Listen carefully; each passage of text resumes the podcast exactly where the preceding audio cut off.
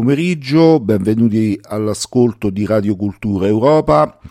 Oggi in questo sabato 5 febbraio eh, 2022 eh, vogliamo riprendere eh, le linee eh, concettuali di un discorso che abbiamo iniziato il 15 febbraio scorso nella nostra puntata titolata Prometeica dove ehm, abbiamo mh, parlato del manifesto del prometeismo, abbiamo parlato eh, di accelerazionismo e ehm, abbiamo eh, diciamo, cercato di, eh, di impostare e di sviscerare dei concetti ehm, a mio giudizio molto importanti, soprattutto ehm, un argomento centrale, quello della tecnica, il rapporto tra la nostra visione del mondo, ehm, il mondo moderno in cui noi stiamo vivendo e il rapporto che ehm, secondo noi bisogna avere eh, con la tecnica. Quindi proprio per questo eh, il manifesto del prometeismo ci ha fornito degli importanti spunti di riflessione. E questo manifesto, come ricordo, ehm, è uscito, diciamo, si tratta di un, mm, è uscito un primo volume dal titolo Prometeica, eh, che è una rassegna di studi sul, sovra, eh, sovrumanismo, la tecnica e l'identità europea, a firma di Carlo Manno Adinolfi, Anselmo, Francesco Bogo e Adriano Scianca. Oggi abbiamo eh, qui eh, con noi e con voi Adriano Scianca, direttore del Primato Nazionale, che salutiamo. Ciao Adriano. Eh, il professor Francesco Ingravalle e Francesco Bogo. Buonasera Francesco. Buonasera. Ciao, ciao. I due. Ok, ci siamo tutti, quindi tutto funziona per il meglio. Um, quindi Adriano, io vorrei ricollegarmi un po', se tu me lo consenti, ai contenuti della puntata che noi abbiamo mandato in onda um, il 15 gennaio. Certamente non per replicare ciò che è stato detto, ma proprio per prendere spunto e lanciarci in una uh, riflessione più ampia, di carattere più ampio. No?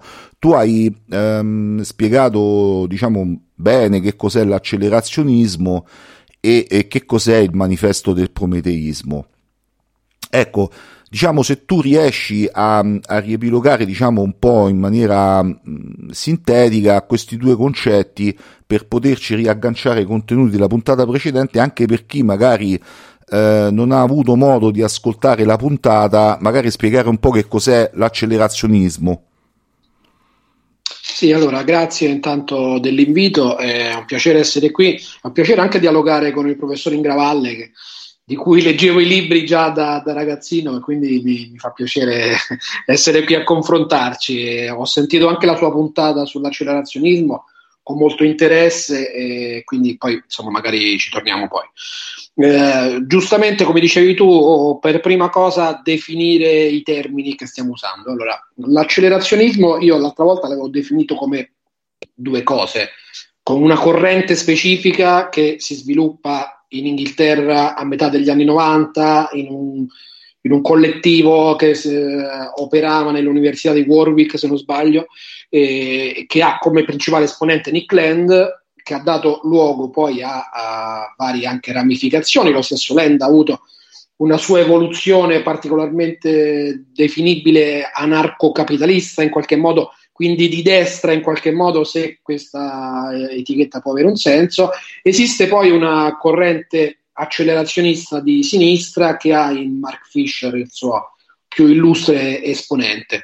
Eh, però, è, come dire, è come il futurismo, è, è, una corrente ben specifica di persone ben determinate, ma ovviamente anche una più generale attitudine rispetto a, al mondo. Quindi anche in questo caso l'accelerazionismo può avere un senso più generale eh, come appunto un'attitudine rispetto alla modernità eh, in senso più ampio. Ecco, in, questa seconda accezione l'accelerazionismo è semplicemente quella, quell'atteggiamento, quella teoria che eh, sostiene che la modernità tecnologica e capitalistica non possa essere combattuta uh, in nome di un ideale pastorale, di un ideale precapitalistico, di un ideale antitecnologico.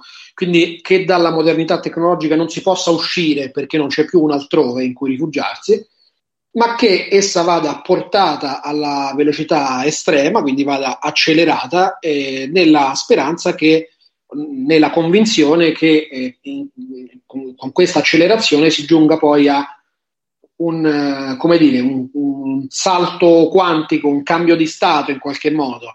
Eh, e, e, poi ovviamente è sulla natura di questo salto, di questo cambio, di questo passaggio epocale che ovviamente poi ci si eh, si dibatte e, e, si discute e magari si differenziano anche le, le visioni. Eh, il prometeismo è invece una corrente che in Italia è incarnata sostanzialmente da Prometeico, ovviamente questa nuova iniziativa editoriale che per adesso ha, ha pubblicato soltanto un, un numero, un, un numero inaugurale, diciamo, ma che in realtà da vari autori, anche proprio con questa etichetta, negli ultimi anni, in, da vari autori nel mondo, dico, ehm, viene proposta come possibile chiave di lettura per decifrare il mondo contemporaneo e soprattutto per cambiare il mondo, il mondo contemporaneo. Qual è il rapporto tra, tra le due cose? Eh, è evidente che il prometeismo e eh, il manifesto del prometeismo che è in Prometeica vi accenna esplicitamente, ha una sua componente accelerazionista, nel senso che ritiene per l'appunto che ci sia un profondo nocciolo di verità nell'accelerazionismo, ovvero per l'appunto il fatto che non c'è un altrove. Quindi chi si immagina eh, appunto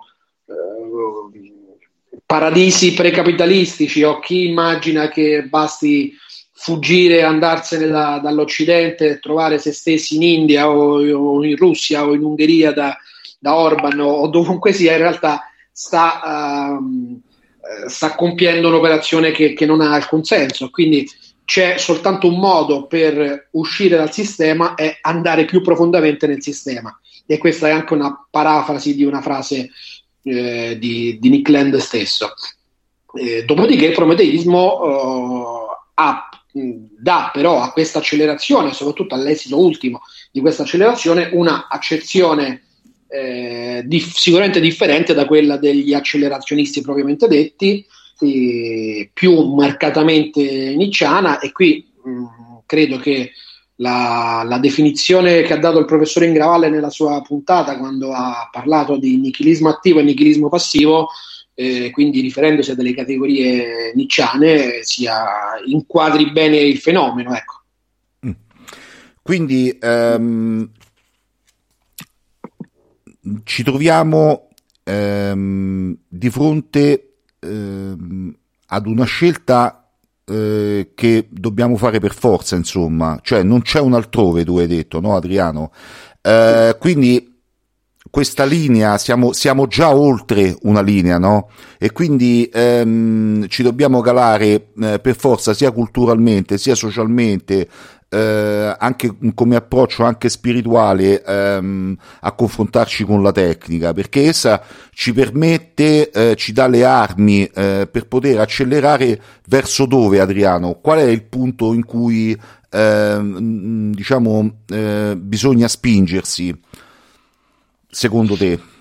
Sì, allora, beh, allora, ad esempio Nick Land nella sua prima fase sosteneva una sorta di eh, esito postumanistico, ma in un senso molto, molto legato alla cultura cyberpunk, molto, anche molto confuso, devo dire.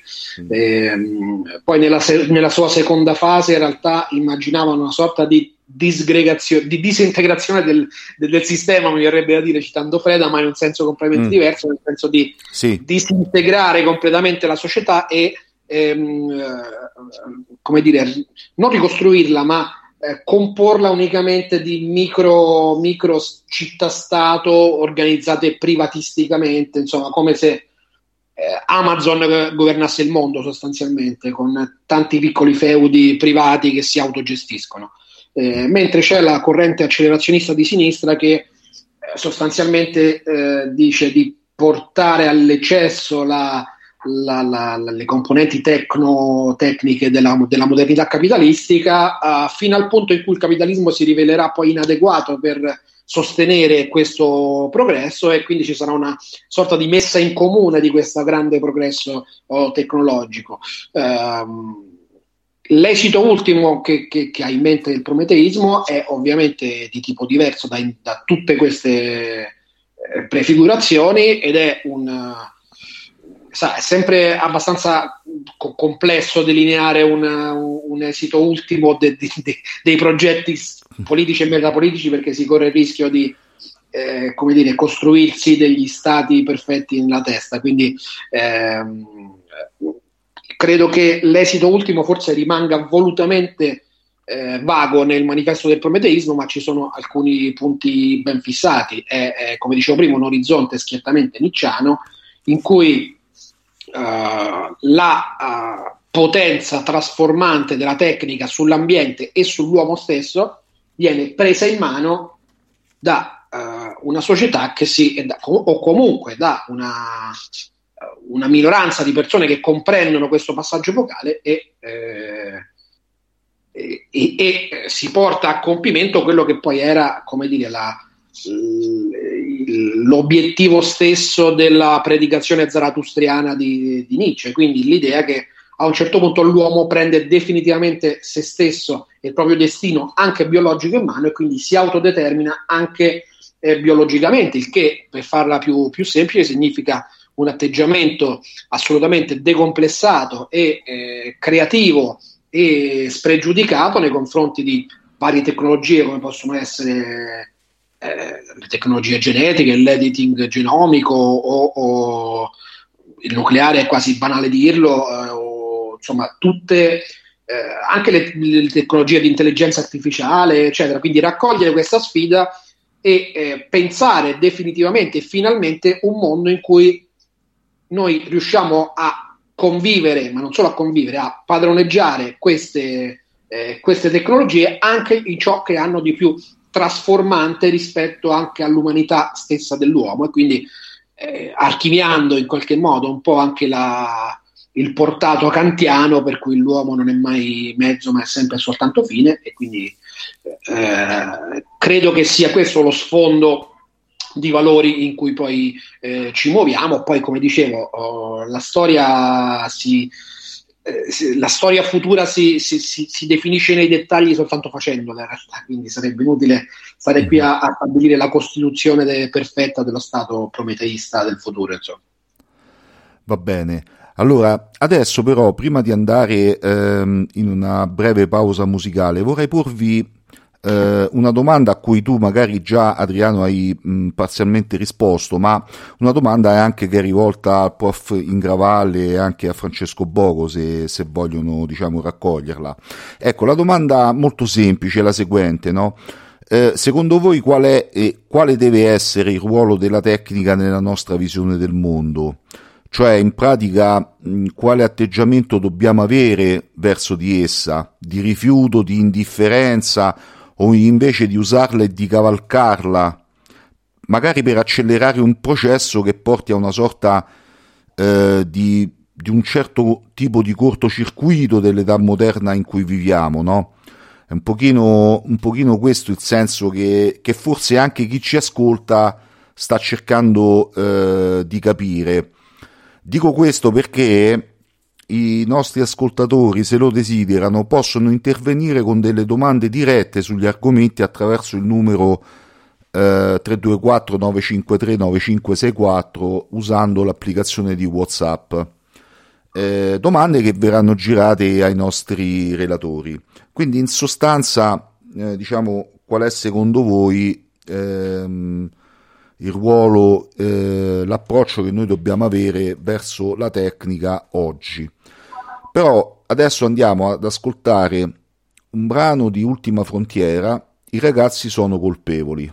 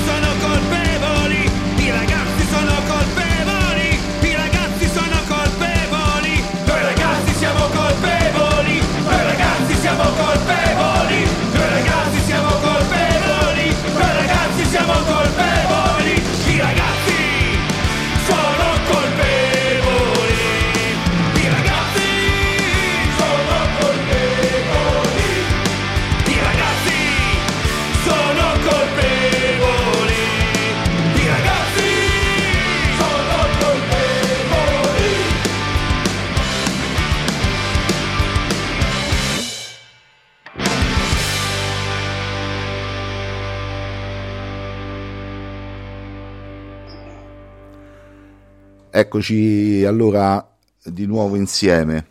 Um, quindi, eh, prof, nella domanda precedente, diciamo che ho cercato di formularvi un po' prima del brano musicale, no? qual è il giusto rapporto ehm, che dovremmo avere nella nostra visione del mondo con la tecnica, no? Um, ecco, tu adesso mi hai stimolato una domanda bellissima, cioè che differenza c'è, prof, professor Ingravalle, tra eh, accelerazionismo e velocizzazione? Ecco, è una distinzione che viene operata proprio nel manifesto accelerazionista. Io ho visto l'edizione del, del 14 e eh, lì si distingue tra la velocizzazione che non mette in questione in sostanza i parametri economici e sociali della vita collettiva, semplicemente li fa andare più velocemente e l'accelerazione che mette invece in questione proprio quei parametri economico-sociali della vita collettiva e quindi apre la prospettiva di nuovi modelli sociali. Ora, la questione del, del tempo è fondamentale per l'economia capitalistica perché eh, la teoria classica dell'economia, ma soprattutto la versione che ne dà David Riccardo, è che il eh, valore di una merce tempo, corrisponde al tempo di lavoro socialmente necessario a produrla. Quanto più io riduco il tempo di lavoro, tanto maggiore il margine del profitto. Ma visto dal punto di vista del consumatore, anche il consumo deve velocizzarsi di conseguenza. E quindi hai l'invecchiamento precostituito dell'oggetto, poi negli anni 60 del Novecento, e quindi ti trovi, eh, qui hai la riprova eh, chiara che tu puoi velocizzare dal punto di vista tecnologico senza cambiare quelle che sono le basi, le basi della produzione, cioè la proprietà privata o non, pub- non controllata pubblicamente dei mezzi di produzione. E, e il, il, problema, il, problema, fondamentale che emerge è eh, proprio dall'accelerazione, l'accelerazionismo, nuovi modelli, come li dobbiamo intendere? Ma loro sembrano in quel manifesto intenderli come modelli di ingegneria sociale. Cioè, eh, viene in mente eh, quello che scriveva Marcuse nell'uomo a una dimensione, cioè la eh, tecnologia che ti fa risparmiare lavoro e quindi apre prospettive per una vita non più legata alla produzione. Ed è proprio questo il problema, secondo me. Problema perché eh, mi permetto di rinviare a un altro testo di Levi, il famoso Storia di quattro anni, 1997-2001, un romanzo fantapolitico del 1903.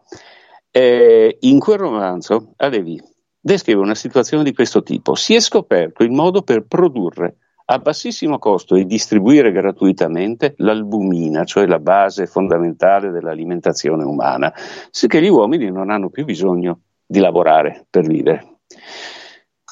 Che cosa succede però? Che a quel punto cominciano a prosperare malattie mentali, eh, crimini mh, mm, assolutamente, assolutamente mai visti, pubblicizzazione di questi crimini e poi si diffonde una pandemia che stimola alla creazione di comunità che noi potremmo dire salutistiche in quasi tutta Europa nel frattempo eh, si è eh, fatta viva la minaccia russa eh, e di fronte alla minaccia russa questi centri di rinascita europea si eh, federano e creano un'Europa unitaria. Ma il punto non è tanto la conclusione eh, politica di questa narrazione, è il problema dell'uomo liberato dal lavoro. L'uomo liberato dal lavoro invece di diventare un dio diventa meno che un uomo nella narrazione di Alevi. Per cui il problema è ancora una volta quello di Platone, il problema del governo di sé, perché anche l'uomo liberato dal lavoro a quel punto non ha più il governo fuori di sé, eh, deve darselo lui quell'ordine. È esattamente la situazione tipica del nichilismo di Nietzsche. Non ci sono più le leggi lì, date da Dio, date dagli dei, date dal costume, le devi fare tu le leggi. E questo è il, il panorama eh, indubbiamente inquietante che secondo me troviamo eh, nell'operaio di Junger e nel commento che ne fa, eh, nella esposizione commentata eh, che, ne fa, che ne fa Evola.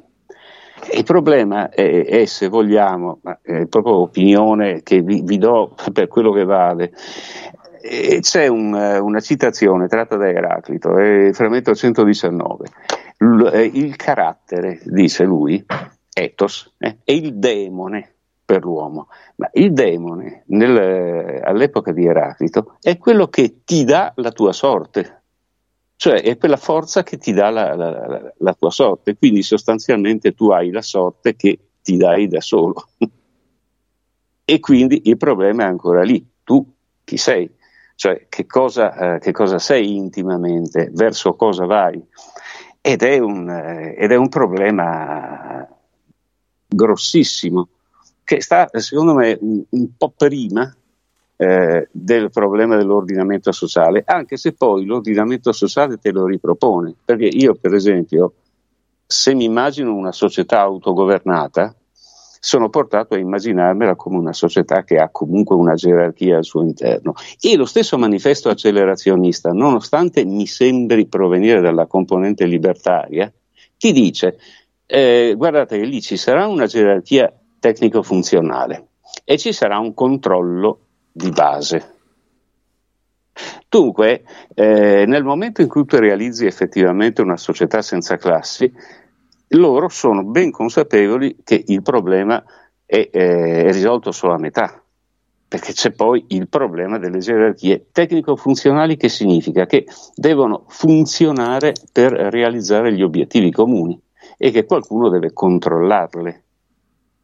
E, e non è un discorso nuovo, perché io ricordo, anche se non ho la citazione alla pagina, di averlo letto proprio nella fine dell'Utopia di Marcuse, cioè in quell'incontro con gli studenti della Libera Università di Berlino nel 67, nel quale eh, Marcuse eh, pone il problema di quanto sia lecito spingere la, la lotta contro la gerarchia, dice no, momento, eh, bisogna mantenerla entro limiti ragionevoli perché altrimenti non funziona più tutto l'apparato sociale. Ma volendo risalire, risali, eh, risaliamo anche a Engels. Nel 1873 Engels pubblica, fra l'altro viene pubblicato in una rivista italiana, La Plebe, eh, un intervento sull'autorità, nel quale Engels dice, quasi testuale, si potrà abolire l'autorità politica arbitraria, non si potrà mai abolire l'autorità tecnica, tecnologica sulle macchine.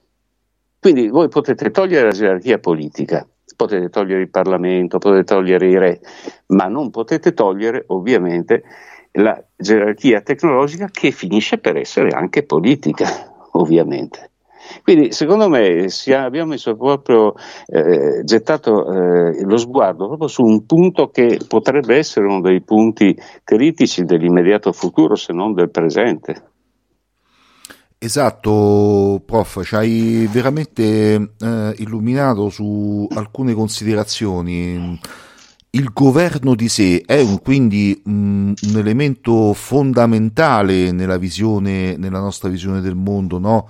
Non solo anche acceler- nella visione accelerazionista e prometeica, eh, senza, questa, senza questo che tu chiami governo di sé, chiaramente senza un, un certo tipo di gerarchia, eh, chiaramente mh, mm, non, non, è pensabile il tutto. Um, Adriano, che, mm, che, ne pensi tu del, di questa ultima eh, diciamo, osservazione di Francesco Ingravalle, molto interessante, credo. Ma, ehm, credo anch'io che sia opportuno eh, distinguere tra velocizzazione, anche puramente quantitativa, e, e accelerazione. Mm. Ma eh, in realtà lo faccio anch'io nel, nel, mio intervento che è raccolto in Prometeica. Eh, basti un esempio. Allora, Oggi, come ho cercato di dimostrare, come ne abbiamo anche parlato, ne ho parlato io sul primato, insomma, se ne parla da un po', il, in realtà i valori um, esistenziali, politici, culturali proposti in questa fase dal capitalismo non sono affatto futuristi, non sono affatto accelerazionisti, sono valori in realtà molto sedentari, molto, uh, molto che puntano anche molto sul rallentamento. Uh, Poco, pochi numeri fa sul primato abbiamo recensito un, un, libro di Dorling, mi sembra si chiami l'autore, adesso non, non, me lo ricordo bene, che però si intitola Rallentare e dove dimostra con tutta una serie di statistiche come il mondo che a noi sembra andare sempre più forte in realtà su, da quasi tutti, eh, secondo quasi tutti i parametri stia in realtà rallentando.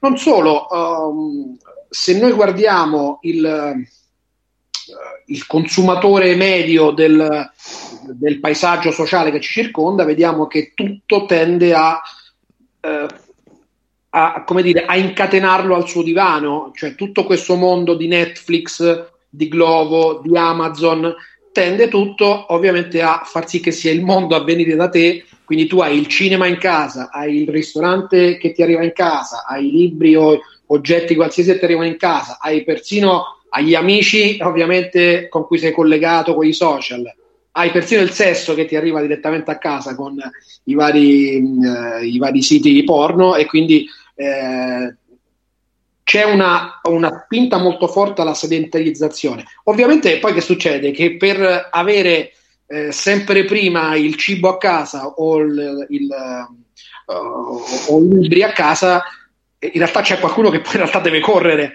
eh, per cui eh, tanto eh, diventa sedentario il consumatore, tanto viene velocizzata la catena di produzione, ovviamente.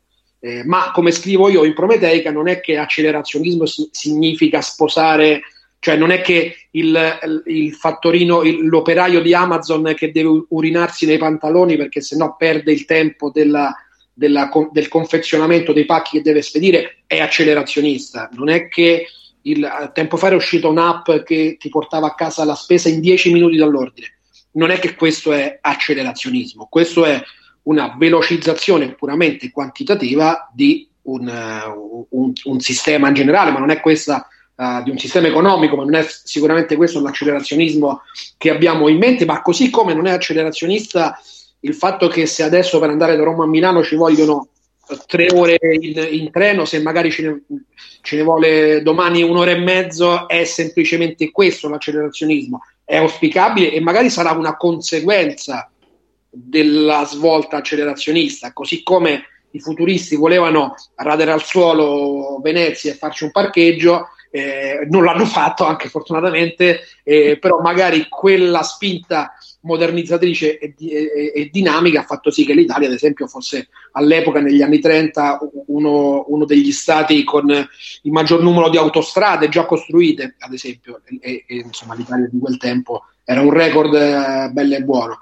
Eh, quindi ci sono non tutti i fenomeni di velocizzazione mh, possono essere inquadrati in un paradigma accelerazionista e eh, alcuni fenomeni di velocizzazione sono semplicemente delle conseguenze di una possibile svolta eh, accelerazionista e poi per il resto sono assolutamente d'accordo con, con quello che diceva il, il professore, c'è sicuramente una, eh, una, problematica che per l'appunto non è, non è, affatto nuova, che è quella del, del padroneggiare l'ambiente, padroneggiare quindi anche gli altri uomini e che però passa sempre dal padroneggiare se stessi, su questo siamo eh, siamo perfettamente d'accordo e, e, e, c'è anche una linea ben precisa, una genealogia ben precisa, fatta ovviamente dagli autori citati.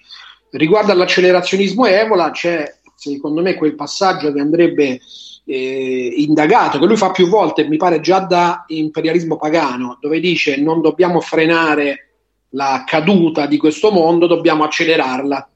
E sarebbe interessante, io la cito anche questa nel, nel mio intervento in Prometeica, eh, magari il professore Ingravalle ci può anche aiutare a, a, inquadrare bene questo tipo di passaggi, perché se da una parte è un invito che sembra decisamente accelerazionista, dall'altro non si capisce bene cosa Evola intenda e se ciò che c'è dopo il crollo, che noi abbiamo accelerato, sia però una restaurazione di un mondo che comunque avrà anche caratteri pastorali, bucolici, eh, antitecnologici in qualche modo, o se invece quando Evola pensa di accelerare la, il Kali Yuga e, e, per poter vedere quello che c'è oltre, per poter anticipare quello che c'è oltre, stia in qualche modo prefigurando un mondo per l'appunto come quello dell'operaio, dove, dell'operaio di Juncker ovviamente, in cui c'è una coesistenza con la tecnica, un padroneggiamento della tecnica e anzi la tecnica è come dire, costituisce l'essenza stessa del dominio della nuova, passatemi l'espressione enfatica nicciana, razza dei signori, no? cioè questa idea di una umanità nuova che dovrà uh, appunto che dovrà e saprà padroneggiare la tecnica. Ecco, questo passaggio secondo me è interessante perché eh, appunto Evola ha questo slancio accelerazionista, no, mh, sicuramente molti di quelli che, che, hanno, che, citano spesso questo passaggio intendono quella cosa che dicevo, ovvero acceleriamo eh, più possibile, facciamo venire prima possibile la fine, così poi la finiamo con questa modernità e torniamo al Kali Yuga, ah, scusate, e torniamo all'età dell'oro in cui eh, non, non, ci sarà più bisogno della tecnica, questa cosa profana, sporca che non ci interessa. Sicuramente è stato letto così Evola, mi domando se fosse anche quello che intendeva, ecco, questo è interessante. Tu che ne pensi, Francesco? Evola intendeva proprio questo o c'è una lettura errata del pensiero di Evola, come, come ha detto Adriano adesso?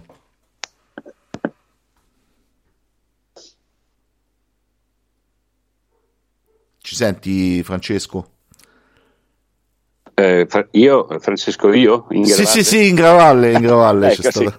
no, sono... penso, no, penso, che la, la, lettura, la, lettura, corretta sia quella che va nella direzione di Junger, perché eh, altrimenti non si capirebbe eh, appunto eh, quale senso mh, possa avere eh, il, il, libretto, il libretto, libretto, si fa per dire del 1960 sull'operaio nel pensiero di Junger.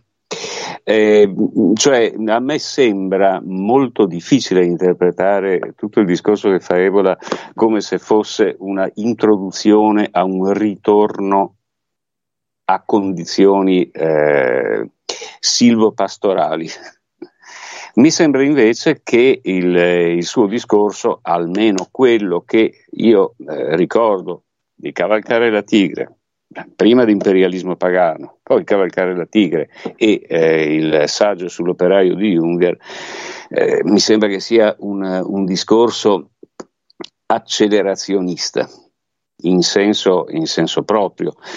Eh, il punto è che eh, ovviamente è molto difficile immaginarsi eh, quale svolta istituzionale potrebbe avere una, una prospettiva accelerazionista.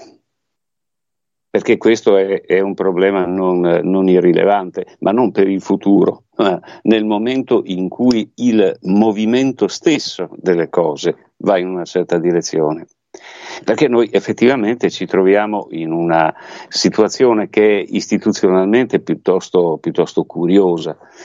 Abbiamo eh, quasi per il 90% nel mondo abbiamo stati che almeno formalmente sono delle democrazie rappresentative oppure delle democrazie presidenziali, cioè dei modelli eh, liberal democratici eh, che però nella realtà eh, ti fanno vedere una realtà, una, una configurazione elitistica, cioè punto, nella realtà finanziaria e in generale economica, ma basterebbe dire finanziaria perché quella è la base, ti fanno vedere una configurazione elitistica.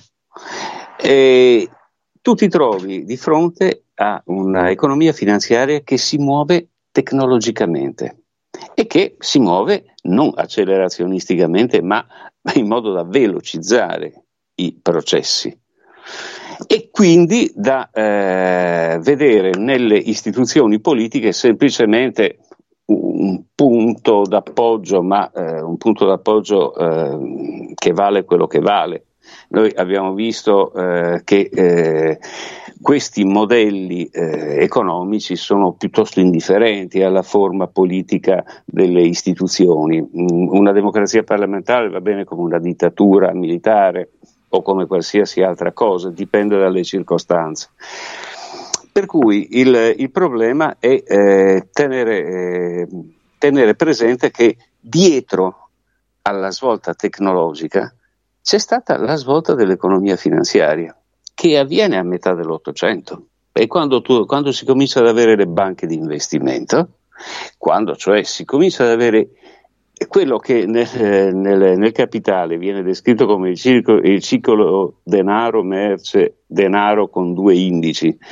Perché? Perché se prima il denaro serve a spostare le merci, a partire dalla metà dell'Ottocento le cose cambiano e sono le merci che servono a spostare denaro, con ovviamente un cambiamento anche nelle gerarchie sociali e politiche, ovunque eh, i rapporti economici siano arrivati a un certo livello di sviluppo. Quindi il problema poi è anche di vedere eh, che cosa, eh, quali siano eh, le caratteristiche e le configurazioni di questa economia finanziaria dal punto di vista antropologico, dal punto di vista umano.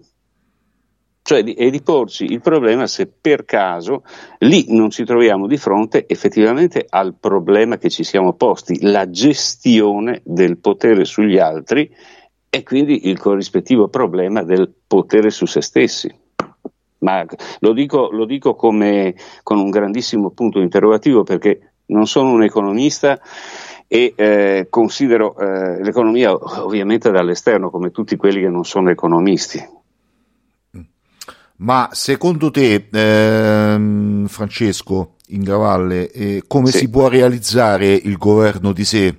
So che è una domanda, diciamo, complessa, eh, possibile, ma Guarda, ci può dare una traccia e, e, che cosa si intende, diciamo, cosa possiamo intendere Guarda, del governo di sé? Possiamo dare un po' una definizione di questo? Guarda, magari lo sapessi perché l'avrei esercitato su me stesso, ma eh, mm. limitandoci proprio alla, alla storia, tu quando lo vedi comparire per la prima volta e dove? Lo vedi comparire ad Atene Mm. Quando?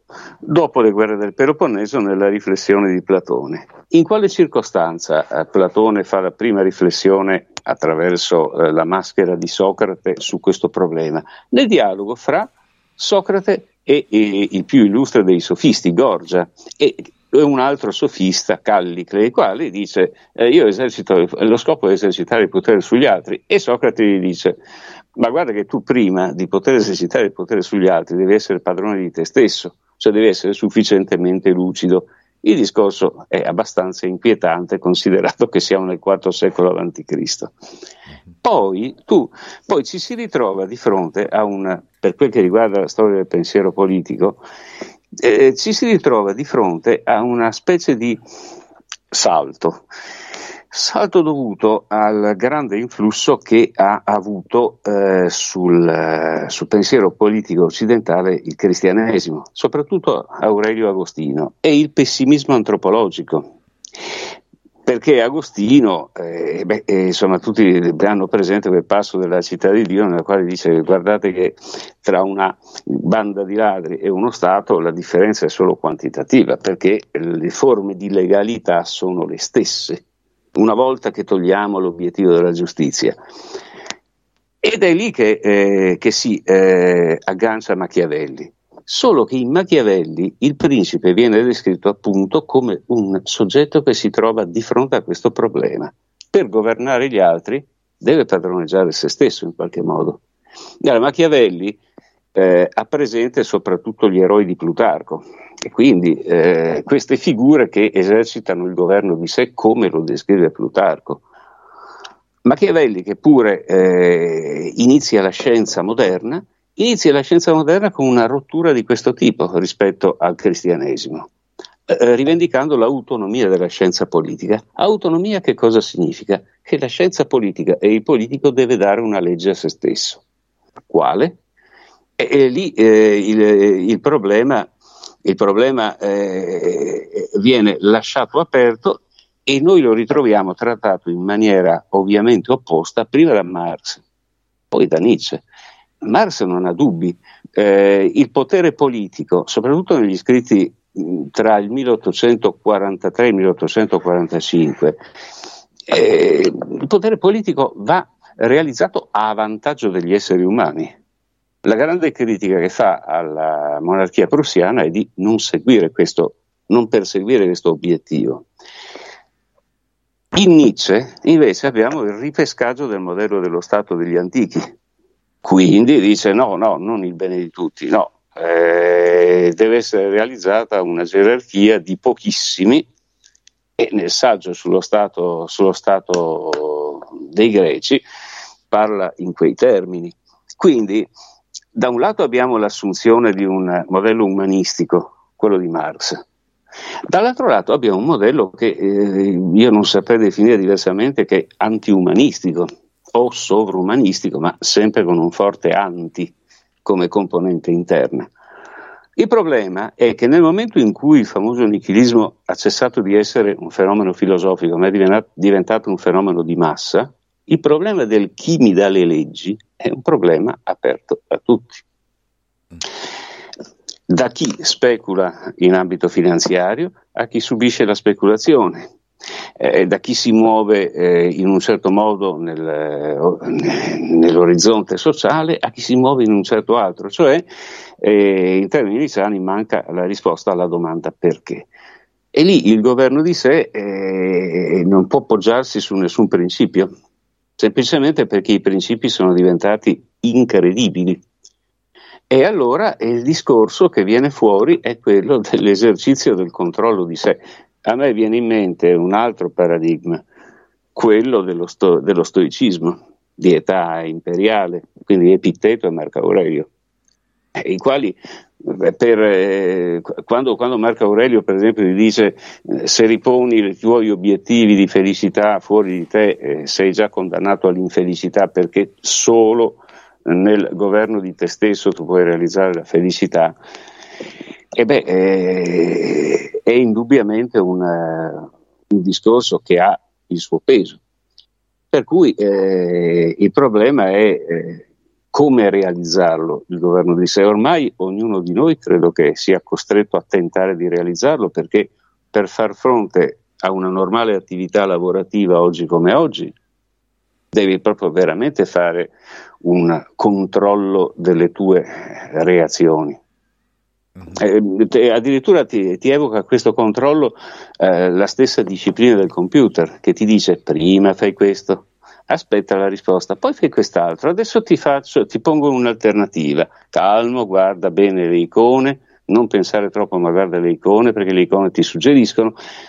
Tutto questo addestramento, questo training, chissà cosa può eh, determinare ma eh, il, governo, il, governo, di sé, eh, dal punto di vista storico, mi sembra che abbia questa vicenda.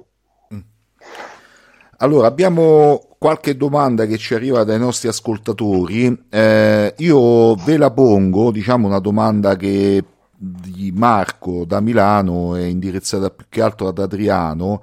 Adesso io vi leggo la domanda e poi magari andiamo in una breve pausa musicale e poi riprendiamo magari con, con la risposta. Allora, Marco da Milano ci chiede, Adriano, quindi sapresti spiegarci esempi di accelerazionismo che i prometeici apprezzerebbero? Ecco, con questa domanda eh, ce ne andiamo in pausa musicale e, e poi torniamo, torniamo insieme nel, nel nostro dibattito. Ci andiamo ad ascoltare di Ultima Frontiera calchi avatar.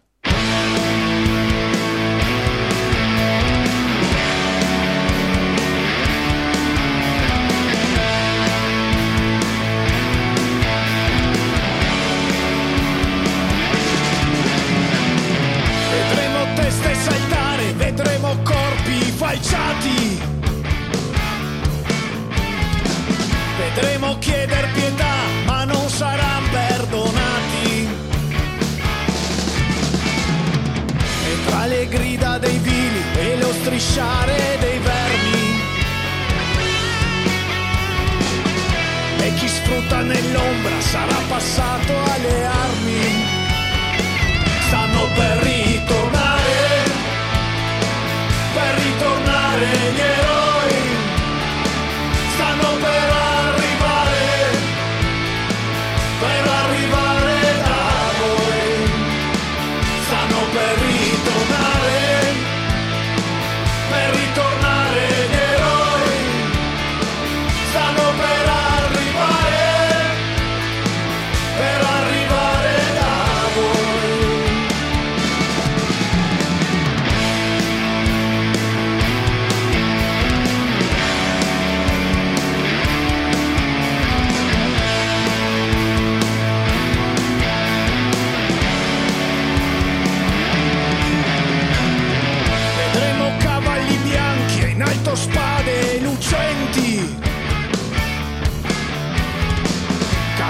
Maschere finte a palesare serpenti. E l'ora del giudizio non ci saranno prigionieri. Arriva il calchi avatar, stanno tornando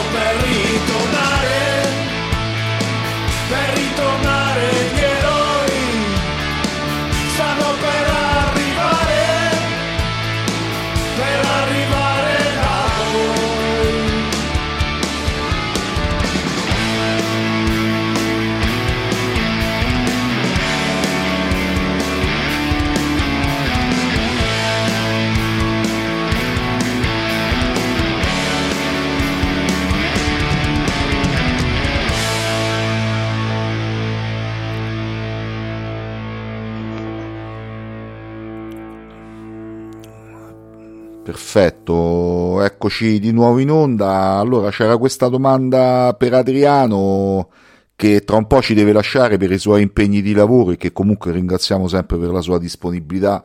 Adriano, vogliamo dare una risposta al nostro ascoltatore di Marco da Milano? Sì, allora, in realtà, guarda, basta che riprendo il mio intervento in Prometeica, dove poi a un certo punto è detto proprio nero su bianco, eh, accelera- accelerazionismo prometeico significa comunque per noi intensificazione della ricerca su biotecnologie, scienze cognitive, robotica, nanotecnologia, clonazione, procreazione artificiale, mind uploading, editing genomico, intelligenza artificiale e singolarità tecnologica, facendosi creativamente e positivamente carico delle sfide all'umanismo che esso comporta. Quindi cioè, non è che non vengano citati gli ambiti concreti in cui poi tutto questo si, eh, si applica.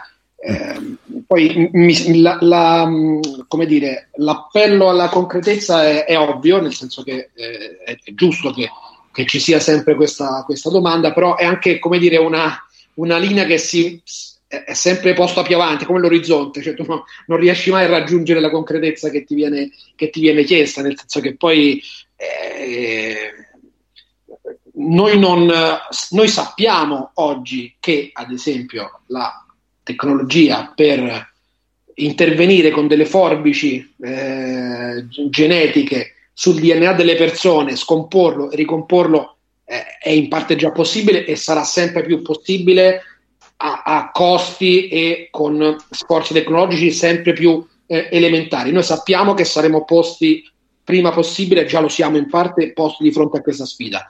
Eh, è più difficile immaginare in che modo, eh, quali saranno le, le questioni tecniche che ci saranno poste, perché poi sono tecnologie che si stanno affinando.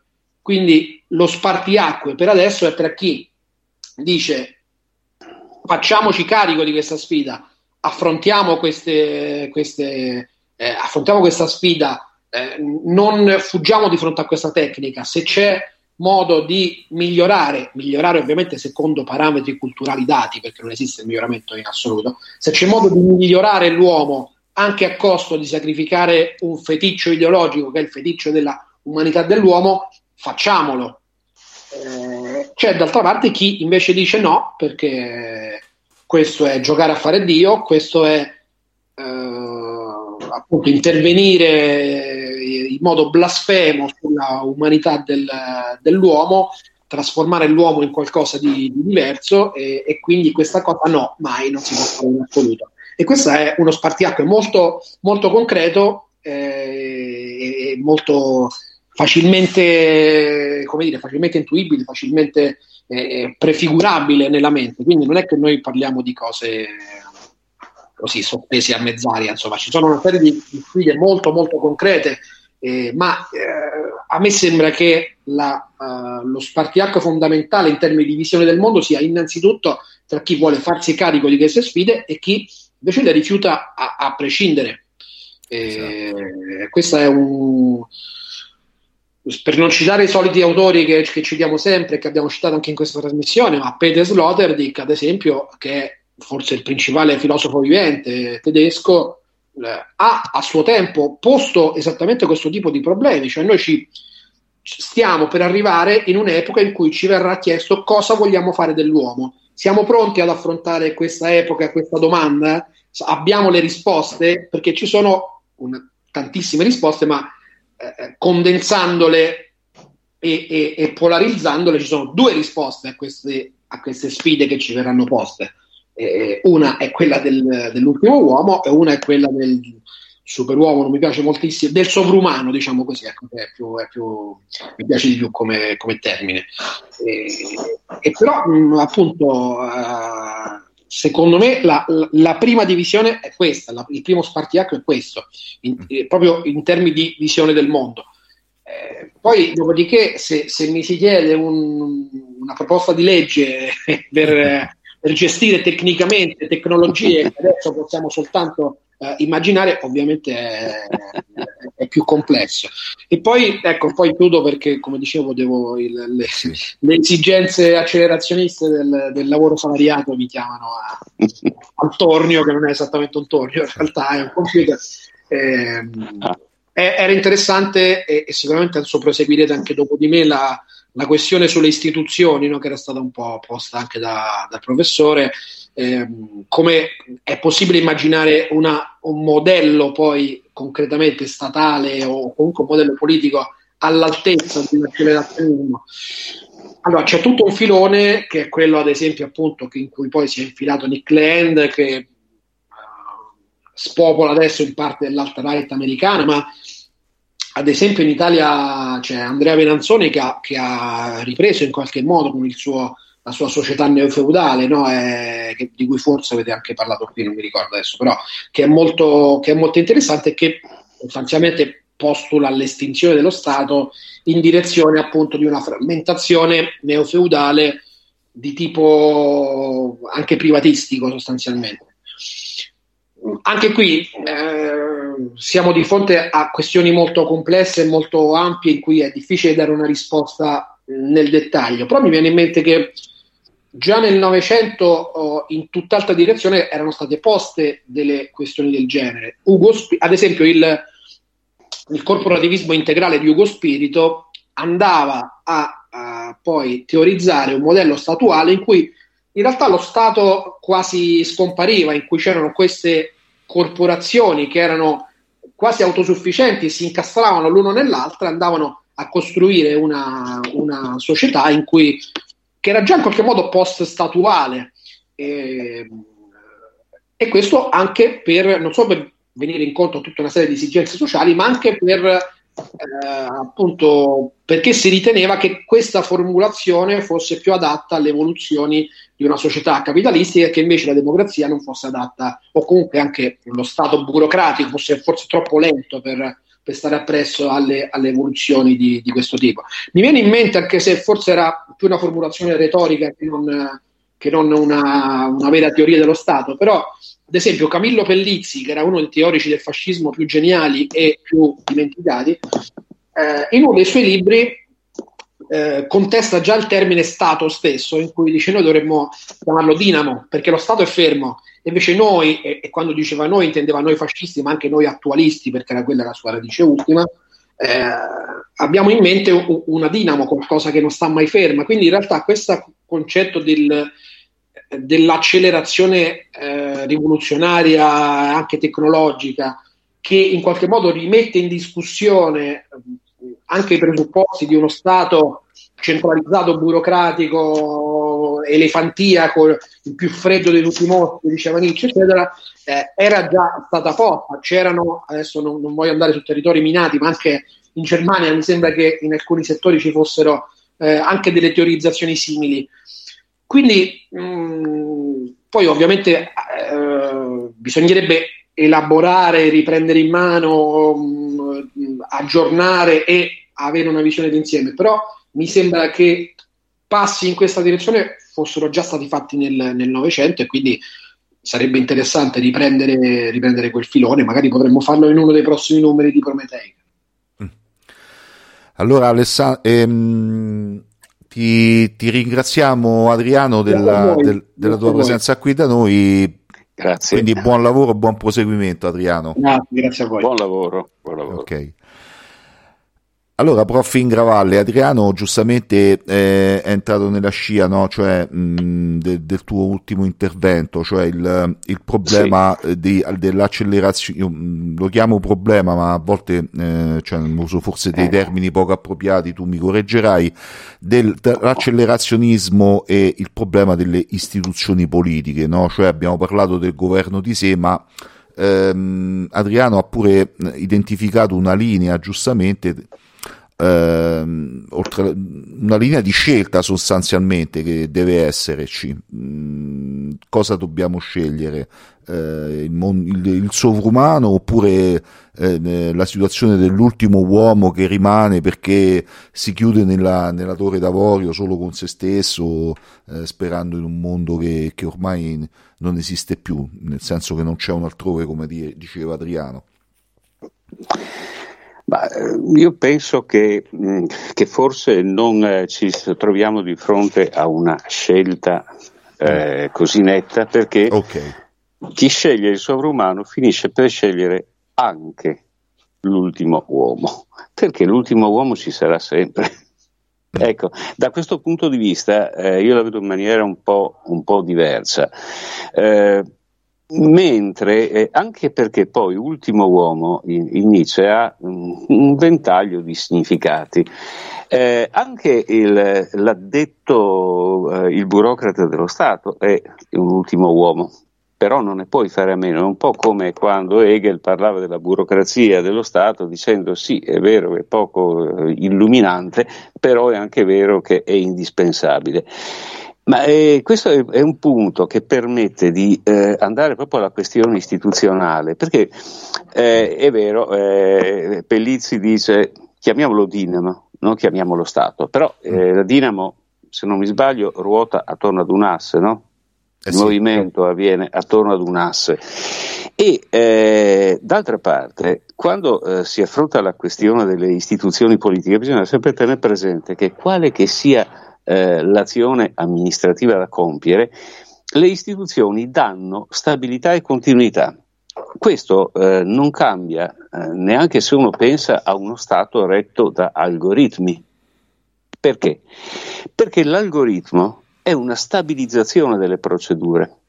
Innanzitutto eh, l'algoritmo eh, è una serie di passaggi finiti che permettono di eh, affrontare un problema e di risolverlo è una macchina per pensare e per amministrare, di per sé molto semplice, ma al principio ti pone sempre la domanda dove vuoi andare, cioè cosa vuoi fare.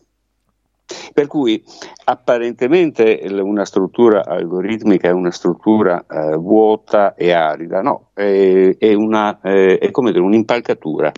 Eh, cosa si deve mettere sopra? Cemento, sassi, viti? Devi, devi, devi, dirlo. Una volta che l'hai detto, si delineano tutte le alternative. Nel lavoro amministrativo l'algoritmo stabilizza, oltre a velocizzare. Faccio un esempio, esempio banalissimo, eh. Eh, la carta d'identità. quando era solo di carta. Eh, certo, eh, verificare l'identità, poi a parte c'era il codice fiscale e poi a parte, dico per le carte d'identità dopo il 79, e poi c'era il numero per la sanità. Adesso con la carta elettronica è tutto raccolto in uno, il che dà la possibilità, nel momento in cui la carta elettronica viene disposta sopra un certo marchingegno, di eh, ricostruire tutto il quadro della realtà amministrativa dell'amministrato. E questo con una serie di sequenze algoritmiche che quindi ti velocizzano quello che c'è già. Ecco perché l'algoritmo non ti porta, per restare sempre la differenza tra velocizzazione e accelerazione, l'algoritmo non ti porta in un'altra dimensione. L'algoritmo velocizza la gestione della situazione che c'è già con i suoi parametri. E quindi eh, eccoci a, al problema delle istituzioni politiche.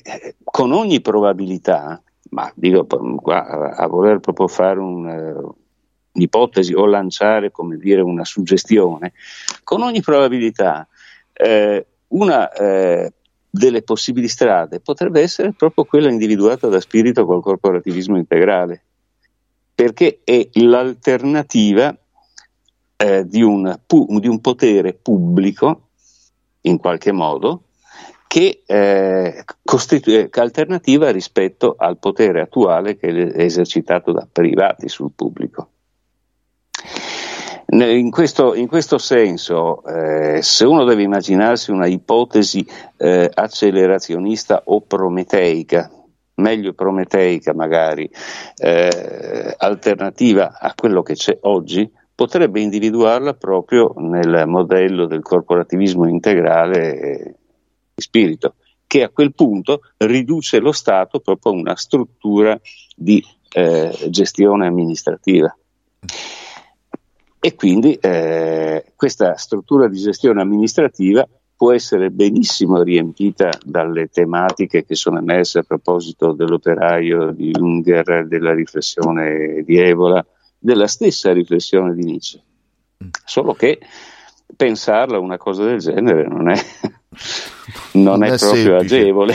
Allora, un ascoltatore eh, ci chiede no, ehm, se oggi ehm, il problema sia la distanza fra la tecnica e la politica. Probabilmente sì, probabilmente ehm, eh sì. è in questa frattura che deve inserirsi la visione prometeica e quindi eh, tutto il discorso delle istituzioni di cui stiamo parlando. È corretto secondo te, Francesco, oppure... Eh, eh, sì, secondo me è corretto, ma soprattutto è la fotografia di una situazione che è venuta a crearsi eh, in, un, in, un, arco di tempo abbastanza lungo, nel momento in cui, il momento eh, cruciale è il momento in cui eh, l'economia finanziaria ha effettivamente esercitato il governo sulla produzione, perché a quel punto l'intero apparato politico ha finito per funzionare come una specie di eh, catena di spot pubblicitari, cioè eh sì. politicamente non si decide niente. E quando si vuole decidere politicamente, noi lo vediamo, bisogna chiamare l'esperto finanziario, che può chiamarsi in un modo, può chiamarsi in un altro, ma eh, è quello il, il punto fondamentale. Di conseguenza, la politica eh, visto che la tecnica funziona come tutto, eh, a soldi, funziona con finanziamenti, esatto. con investimenti, eh, la politica eh, svolge una funzione retorica, mm, anche, mm, è una funzione retorica che finisce per essere anche, secondo me, ulteriormente erosa da un fatto che ormai per eh, formulare una legge non si guarda più alla politica, non si dice più ma se i politici facessero questo piuttosto che quest'altro, si guarda invece altrove perché i politici colgano lo spunto che viene da altrove. Perché eh, se noi guardiamo in materia di crisi climatica, i politici devono rivolgersi agli scienziati. In materia di crisi eh, pandemica, devono rivolgersi agli scienziati e poi eh, l'applicazione che danno delle indicazioni degli scienziati devono fare i conti con le esigenze del mercato, però eh, si vede, si vede che la politica è semplicemente è una specie, ecco, è un involucro, ma non è più, eh, il movimento non viene dalla politica, ma viene dall'economia, viene ovviamente dalla competenza tecnologica e scientifica. E questo ovviamente costituisce eh, non lo sfondo, ma secondo me è proprio la base del discorso che abbiamo fatto questa sera. Perché tutto il discorso sul sovrumanismo, eccetera, sta, ma sta su questa base, perché questi sono le, eh, i fondamenti stessi della, della, nostra vita presente. Quindi mi sembra molto corretto che, ci, eh, che eh, notare che c'è, c'è questa, questa, spaccatura. E però eh, non, non mi sembra che la politica abbia i mezzi per superarla proprio perché non, non, ha, la, non ha, la, forza, non, si, è diventata arte di persuasione la politica mm. più che altro. Quindi ehm, diventa, tornando sempre al discorso del governo di sé, eh, prof, anche un discorso di educazione e quindi eh, tiro dentro anche in questa domanda anche Francesco Bogo che eh, ci sei Francesco? Sì, sì, sì.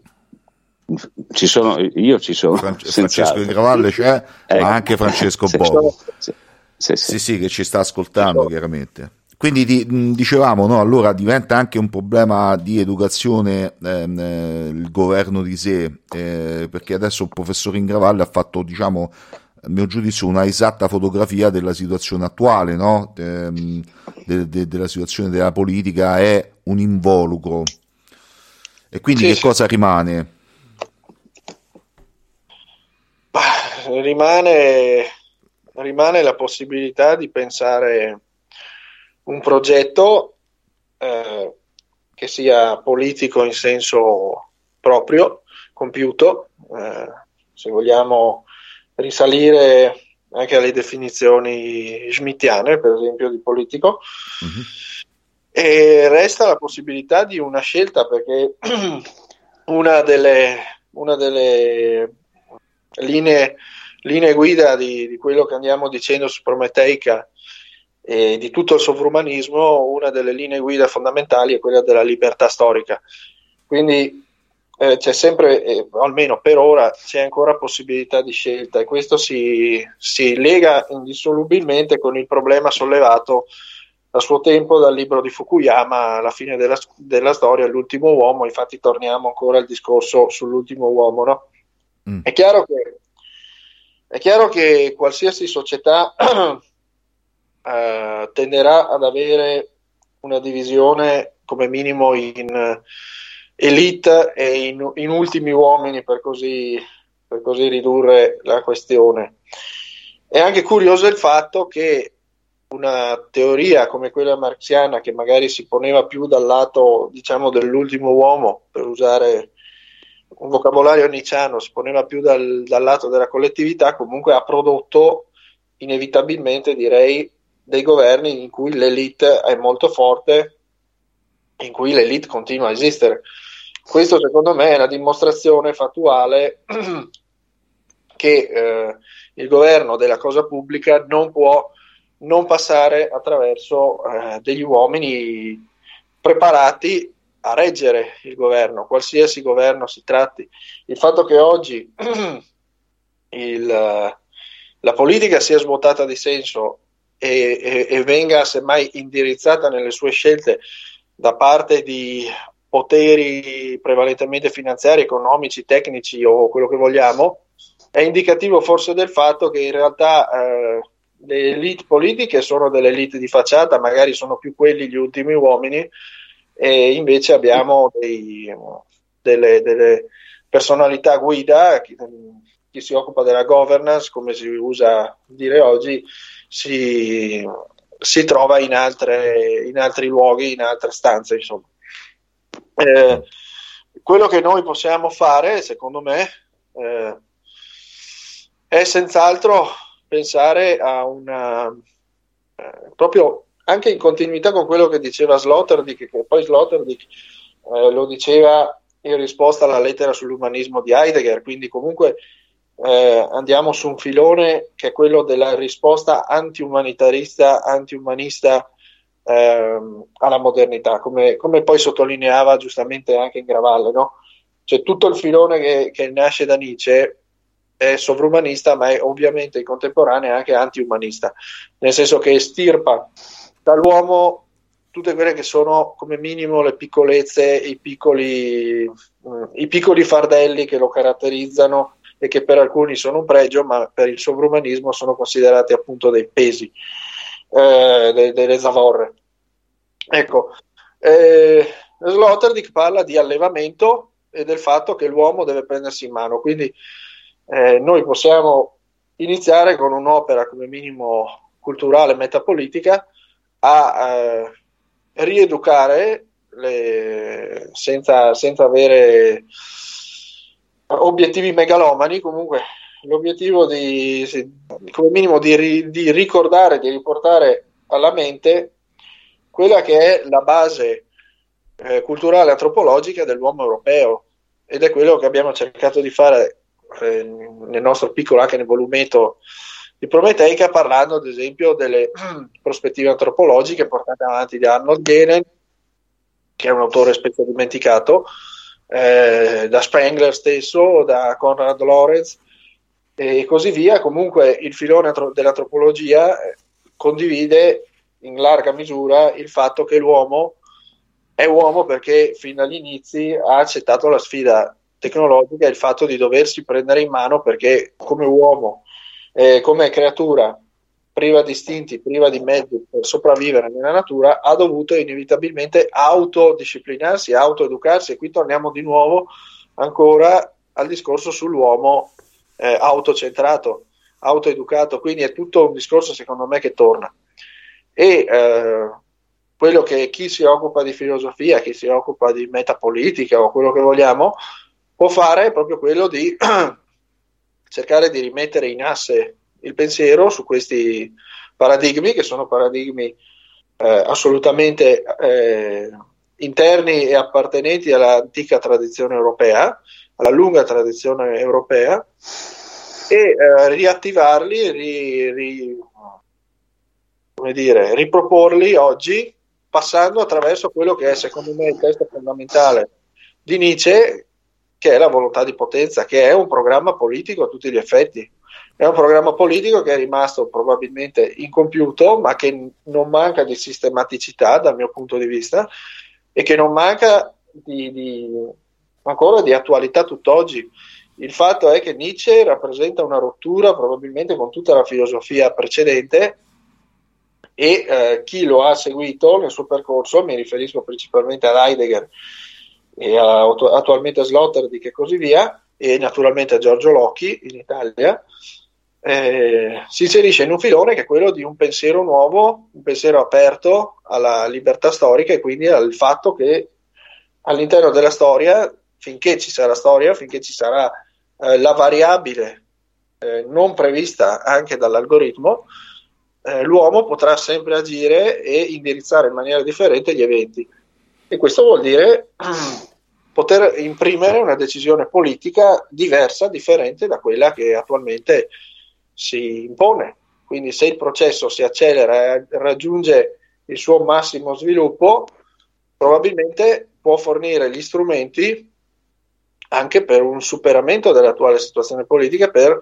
eh, per attuare degli scopi, degli obiettivi che siano magari coerenti con una visione sovrumanista e che a me piace chiamare anche eh, accelerazionista eretica. Eh, diciamo questo è il contenuto un po' del, del, del terzo punto del manifesto del prometeismo, no? cioè accelerare per non marcire. Quindi, certo. no, come è scritto giustamente, leggo testualmente, non ritirarsi dal processo, quindi, ma andare più lontano accelerare il processo. Ecco, queste parole condensano molto, eh, molto, molto il significato de, delle tue parole. Eh, Francesco Ingravalle, vuoi aggiungere qualcosa a quanto è stato detto adesso da, da Francesco Boco? Eh, ben volentieri. Eh, sì, è proprio, è, proprio in, eh, è proprio, la citazione di Galen che mi sembra molto significativa, perché di fatti Galen è stato uno dei eh, più eh, profondi filosofi delle istituzioni, perché le istituzioni sono proprio il prodotto di quella originaria carenza dell'essere umano, che per dare continuità alla propria vita deve creare delle forme stabili. Mm. Al, eh, diciamo, l'ultimo, si fa per dire, ma l'ultimo ritrovato di queste forme stabili è proprio l'algoritmo, che di fatti non decide, perché decide chi lo costruisce. Eh, molto spesso eh, quando si sente parlare di potere degli algoritmi, ma in realtà l'algoritmo non ha un potere, se non il potere di disciplinare il, com- eh, il, comportamento, le azioni, dare un ordine per conseguire una finalità che è sempre stabilita da qualcuno che non è un algoritmo. Ma che, mm. ma che, è appunto. E questo è, particolar, particolarmente importante perché la dimensione istituzionale eh, emerge anche all'interno di questo discorso che sembrerebbe piuttosto distante dalle tematiche istituzionali e amministrative. Perché uno dice, qui stiamo parlando di sovrumanismo, cosa ha a che fare? Ha molto a che fare, perché eh, è proprio la gestione della realtà quella, eh, quell'insieme di forme nelle quali ci si appropria della realtà. L'unico punto fondamentale da tenere presente è quello che era emerso eh, già ai tempi del Club di Roma, quindi nel 1968 con Aurelio Peccei. Eh, l'appropriazione della realtà presuppone una conoscenza della struttura stessa della realtà, soprattutto della realtà naturale, tale che l'appropriazione non si traduca in spinta autodistruttiva. Mm. Ecco perché eh, il, eh, si parlava di limiti della crescita, parliamo del, di un libro che ha avuto una certa diffusione, sia pur limitata, eh, nel corso degli anni 70. E quindi eh, anche la tematica della sostenibilità, dell'azione eh, della tecnica sull'ambiente è recuperabile in questa prospettiva, proprio eh, perché eh, fa parte dell'autogoverno. Mm. Abbiamo avuto una caduta di linea del caduta. professore Ingravalle. Eh, caduta, può, può, può accadere. Eh, io ti sento, Francesco. Ci, ci, sei, Francesco? Ah, sì, ok, sì, perfetto, ci, ci, sei, sei rientrato immediatamente. Eh. Sì, sì. E in effetti, eh, in effetti il, tutta la tematica della, dell'economia sostenibile è una tematica dell'autogoverno delle pulsioni mm. economiche, eh, mentre l'economia finanziaria è tendenzialmente illimitata anche perché assume come scala di misurazione la scala, la scala matematica, i numeri. I numeri sono infiniti e eh, usarli per misurare una realtà finita significa sottoporre la realtà finita a uno stress distruttivo. Mm. Cioè è esattamente come far piombare l'assoluto nel relativo, si riduce in polvere il relativo, ma lo si riduce in polvere proprio per mancanza di autogoverno. E infatti il, mm, Zombart eh, più volte ma eh, la citazione si trova tranquillamente vecchio, quella vecchia antologia curata da Claudio Muti, eh, Metafisica del capitalismo, dice lo spirito dell'economia capitalistica quando arriva al suo stadio finanziario è proprio lo spirito di Faust, cioè la spinta all'infinito che però eh, finisce per essere una spinta autodistruttiva. C'è una spinta all'infinito che non sia autodistruttiva? Certo che c'è, ma è appunto questo che a me è sembrato di intravedere nel manifesto di Prometeica, una spinta non autodistruttiva ma costruttiva. Questo è un punto mm, molto importante, ma l'ho vista anche all'interno del manifesto accelerazionista. In quel punto dove eh, si riconosce la, la necessità delle gerarchie tecniche, quindi la necessità all'interno dell'autogoverno della, della, della dimensione gerarchica. questo potrebbe portare molto, molto lontano. Eh, adesso bisognerà vedere poi eh, se processo, eh, attu- l'attuale processo sociale si accelera oppure se prevale l'elemento quietistico che è stato già, eh, già, già rilevato da Adriano. Mm-hmm. Francesco eh, Boco, a conclusione di questa nostra puntata, ehm, vuoi mh, mm, chiudere tu, diciamo, a, ehm, abbiamo parlato che le nuove conquiste della tecnica attendevano una visione del mondo, no? che sapesse comprenderle e valorizzarle, leggo dal, dal libretto Prometeica. Ecco, quindi mi sembra, secondo te abbiamo centrato giustamente eh, gli argomenti dell'accelerazionismo, abbiamo, siamo stati diciamo sufficientemente chiari per chi ci ascolta rispetto a queste tematiche che sono eh, diciamo complesse da un punto di vista culturale, però mh, abbiamo cercato di portarle un po' ehm, diciamo di sviscerarle, di, di parlarne in maniera diciamo fattibile, no? Tu cosa ne pensi infine? A me è sembrato tutto molto chiaro e, e estremamente, estremamente eh, preciso. Mm. E anzi, mi fa molto piacere che il professore Ingravalle abbia, abbia apprezzato così il manifesto nostro. Mm-hmm. E, e va dato atto che il manifesto è stato principalmente redatto da Adriano, quindi indubbiamente ha fatto un ottimo lavoro, secondo me. Mm. E, mh, Ciò detto, noi, noi probabilmente eh, nei prossimi anni vedremo anche secondo me un, una tendenza al, eh, alla quiete, al rallentamento probabilmente di certi processi perché legati anche eh, alla scelta di non aprirsi alla sfida della, dell'utilizzo di, di, anche di risorse fondamentali di tipo diverso, alla scoperta di nuove risorse, all'immaginazione di nuove risorse che possano spingere lo sviluppo tecno-scientifico, diciamo, perché noi restiamo sempre fissi a pochi a, po- a, quelle poche risorse che ci vengono costantemente proposte anche nei telegiornali come in, eh, in costante aumento di costi di mm. costo.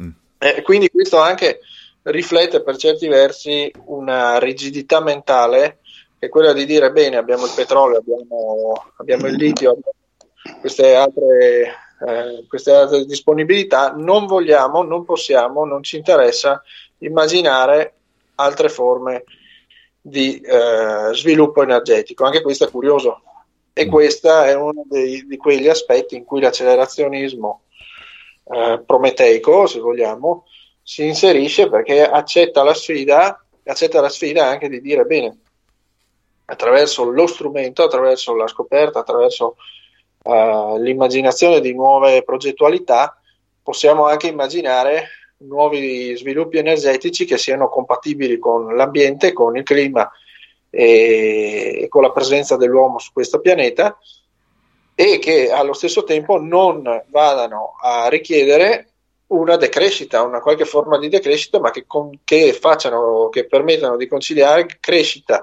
sviluppo eh, tecnoscientifico e così via, scoperte, conquiste, eh, che le facciano però con, collimare in tutta tranquillità e in tutta coerenza con il rispetto della biosfera.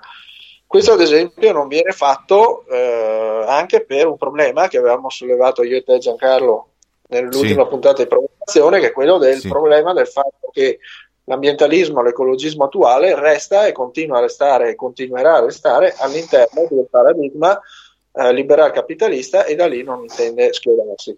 Esatto. Eh, quindi è chiaro che noi eh, siamo solo all'inizio di un percorso teorico che eh, che tenta una via di, anche immaginativa di un, di un, approccio differente al futuro e al presente, naturalmente, ai problemi attuali. Eh, come dire, noi dobbiamo, siamo gli eredi di una visione che è assolutamente critica nei confronti del primato dell'economia e della potenza del capitalismo. Quindi eh, cerchiamo di raccogliere questo testimone e di proiettarlo in avanti senza, eh, senza la paura di utilizzare gli strumenti che questo stesso sistema ha nel frattempo prodotto, perché comunque sono strumenti, sono eh, artefatti, se vogliamo usare questo termine, che eh, nel bene o nel male appartengono a quella che è la natura profonda del, dell'uomo europeo.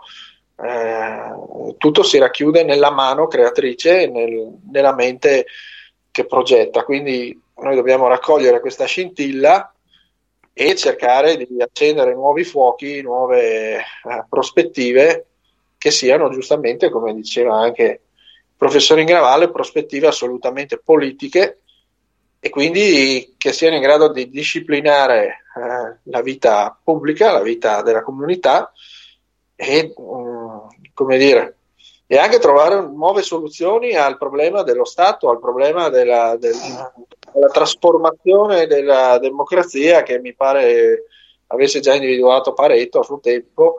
E, insomma, la trasformazione della società che sta avvenendo ormai è già avvenuta e ormai pone un problema serio sia alla, alla rappresentanza partitica, eh, che ormai è svuotata, ma anche pone un problema anche di, di competenze locali, delle autonomie, dei regionali e così via. Insomma, noi dobbiamo porci il problema a 360 gradi e chiaro che non è semplice, ma siamo all'inizio di un percorso che secondo me potrà dare, non dico delle risposte definitive, ma come minimo potrà porsi delle domande eh, ben fondate e eh, indirizzare e aprire delle, delle vie di, delle, dei segnavia, come li chiamava Heidegger, per cercare delle risposte.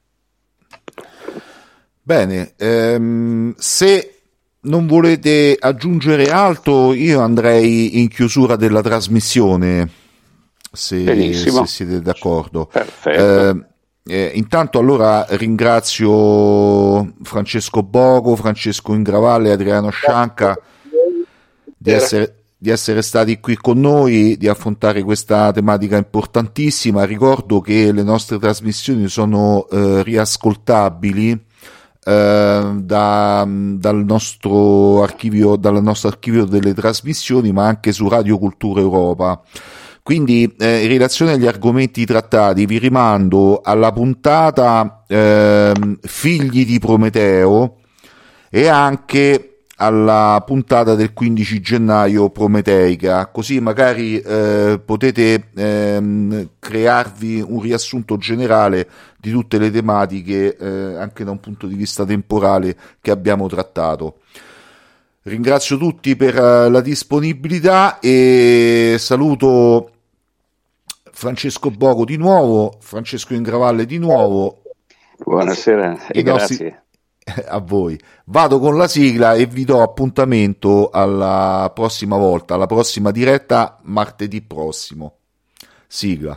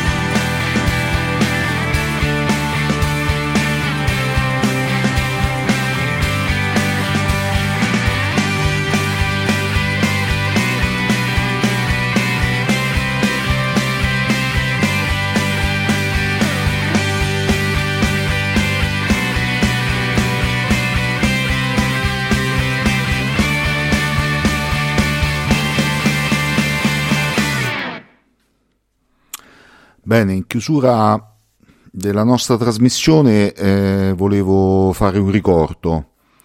Um, oggi è l'anniversario della morte di Dmitro, un camerata ucraino che rimase eh, ucciso in un incidente mentre apponeva uno striscione di solidarietà per i militanti di Casa Pound Napoli nel 2013 ehm, ritenevo opportuno mh, mm, ricordare eh, Dimitro. Un saluto a tutti.